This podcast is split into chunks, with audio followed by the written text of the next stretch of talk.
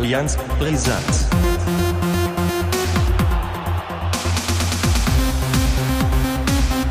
Allianz brisant. Herzlich willkommen zu einer Spezialfolge von Allianz Brisanz. Anlass der misslungene und verpasste Aufstieg des Hamburger Sportvereins. Nun sind mittlerweile drei Tage seit dem Relegationsspiel gegen Hertha vergangen. Es wurde sehr viel berichtet, es wurde schon wieder munter diskutiert. In mir herrscht nach wie vor Leere und Enttäuschung. Daraus mache ich auch kein Hehl und darum hielt ich mich mit Äußerungen auch weitestgehend zurück. Aber natürlich haben sich mittlerweile viele Gedanken gebildet, die ich im Folgenden loswerden muss, unabhängig dessen, ob es Gehör findet oder Anlass zur Diskussion gibt. Vermutlich hätten wir besser in Berlin verloren oder nur unentschieden gespielt. Der Sieg war eine Bürde, so kam es mir jedenfalls vor. In der Hamburger Medienlandschaft wurde ein Tag später schon über einen möglichen Platzsturm philosophiert. Es wurde gemutmaßt, ob wir im Rathaus feiern können. Andi Grote wurde interviewt. Das alles ist in Summe kontraproduktiv. Während hier schon die Feier geplant wurde, und damit meine ich ausdrücklich nicht den HSV als Verein, haben sich die Berliner nochmal gesammelt, konzentriert, eine Strategie wurde entwickelt. Die PK von Tim Walter vor dem Rückspiel kam mir dann schon sehr eigenartig vor. Extrem gut gelaunt und fast schon zu locker haben Philipp Langer und Tim Walter herumgescherzt. Es wirkte auch da so, als wäre man sich fast schon zu sicher. Das sind alles sehr subjektive Eindrücke, ich kann mich natürlich irren, aber ich glaube, hier hätte ein nüchterner Blick auf die Dinge besser getan. Noch immer gelingt es dem HSV überdies nicht, positive Stimmungen mitzunehmen gerade dann, wenn es darauf ankommt. Legenden äußerten sich, Marcelo Diaz und andere HSV-Granten schickten Grußbotschaften. Positive Energien wirken bei den Spielern jedoch wie ein Hemmschuh, statt dass sie motivieren. Da sind wir auch bei der Stimmung im Stadion, die danach auf Twitter und in diversen Podcasts sehr kritisch gesehen wurde. Ich war im Blog 27c und kann nur sagen, dass die Stimmung bombastisch war. Auch nach den Rückschlägen wurde weiter Gas gegeben. Allerdings, so finde ich, muss die Mannschaft die bedingungslose Unterstützung auch ein wenig unterfüttern. Wenn beim Stand von 0 zu 2 der Ball minutenlang hinten rumgespielt wird, dann frage ich mich, was man noch erwartet. Es herrschte Unverständnis. Warum wird bei diesem Spielstand, wenn es im Grunde nichts mehr zu verlieren gibt, der Ball nicht hoch in den Strafraum geschossen? Warum gibt es keine Rudelbildung? Warum wird kein Fanal gesetzt? Die Mannschaft wirkte noch gelähmter als vorher. Vergesst die Angst, die mal war, forderte der ehemalige Supporterschef Timo Horn am Rande des Spiels richtigerweise via Twitter. Doch leider waren die Spieler viel zu zaghaft, zu ängstlich. Es herrschte Angst vor der eigenen Courage. Und das nach der wirklich beeindruckenden Aufholjagd und dem Erreichen des Relegationsplatzes eigentlich unerklärlich.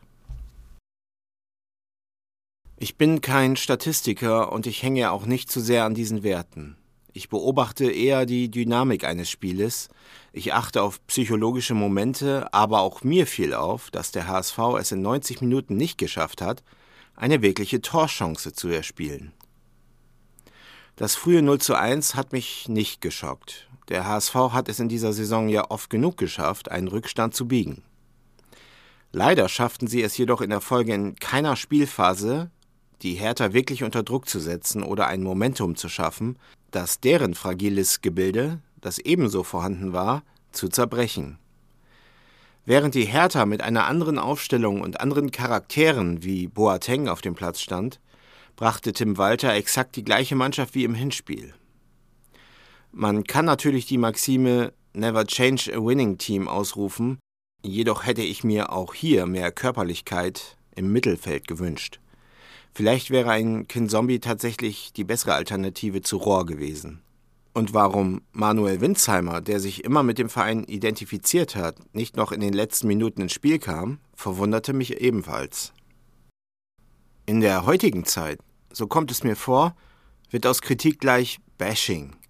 Insofern versuche ich die Personalien Kittel und Jatta, an denen ich mich des Öfteren im Podcast schon abgearbeitet habe, noch einmal zu reflektieren. Sonny Kittel ist kein Führungsspieler. Richtig. Da kann ich meinen Kollegen aus dem Verzellnix-Podcast zu 100% zustimmen. Er ist tatsächlich eher ein Mitläufer, ein Gestalter, der dann in Erscheinung tritt, wenn das Spiel zugunsten des HSV läuft.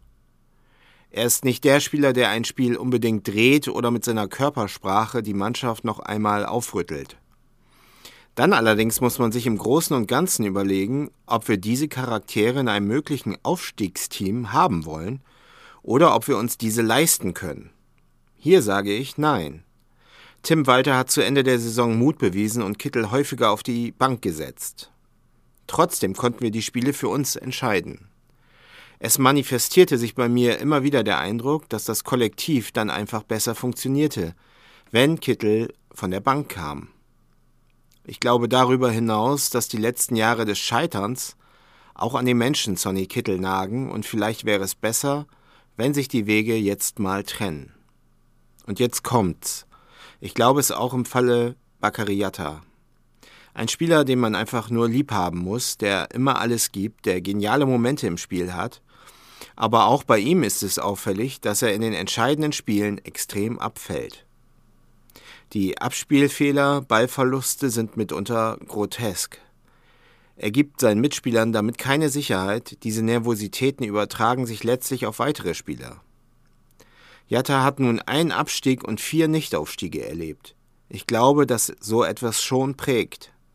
Sollen diese beiden Spieler nun Hoffnungsträger für eine kommende, sehr schwierige Saison in Liga 2 sein? Ich möchte es zumindest stark anzweifeln. Und dennoch bin ich auch für eine Art der Konstanz. Für mich ist alternativlos, dass wir mit Bold, Walter, Mutzel und Hotte in die neue Saison gehen. Dafür sollten umgehend die Weichen gestellt werden. Am Kader muss man trotzdem schrauben. Und ein Gerüst von Spielern muss man unbedingt halten.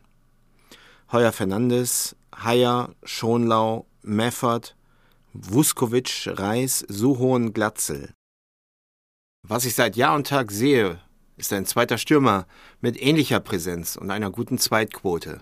Denn es zeigt sich auch Jahr für Jahr, dass Mannschaften mit zwei guten Stürmern aufsteigen. Die Offensive und die Außenposition, hier gibt es den größten Bedarf meiner Meinung nach. Trotzdem bleibt die größte Baustelle des HSVs in meinen Augen die Last der Vergangenheit abzuschütteln. Obgleich ein Großteil der Republik für den HSV in der Relegation war, so schien es jedenfalls, kam die Häme umgehend und alle HSV-Witze wurden wieder ausgepackt.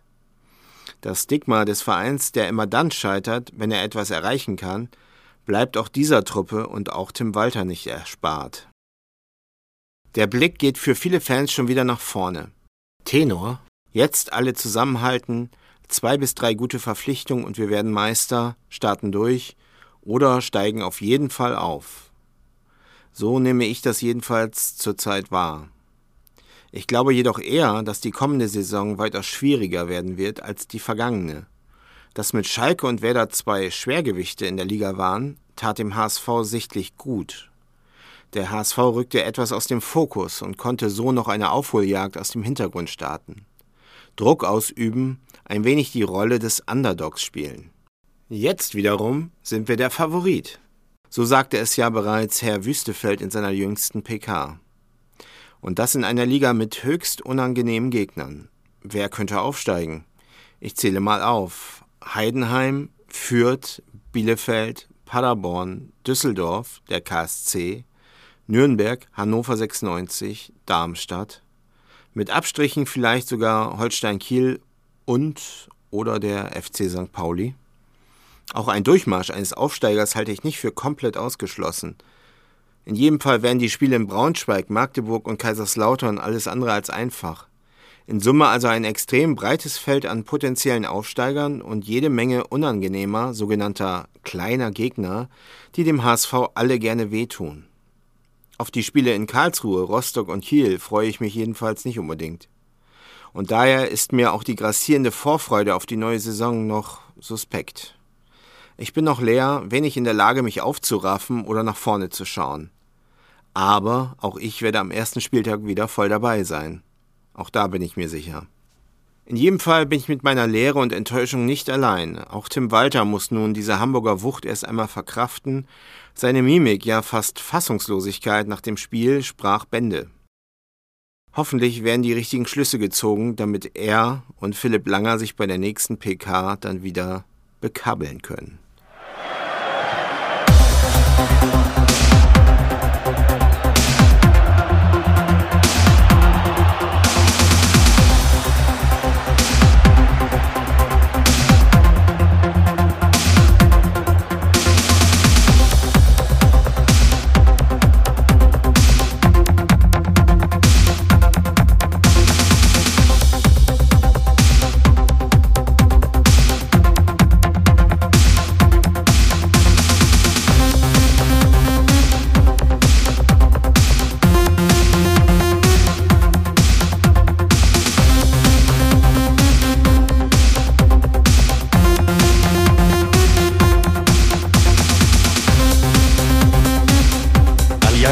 Dreisat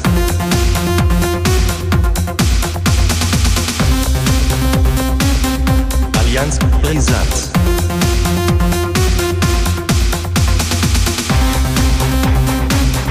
Allianz Brisant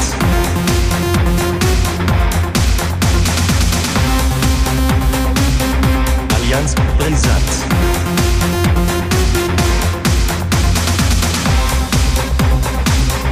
Allianz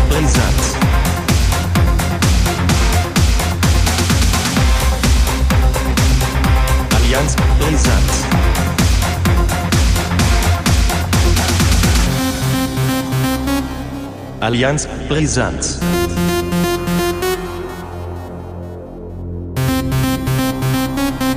Allianz Brisant.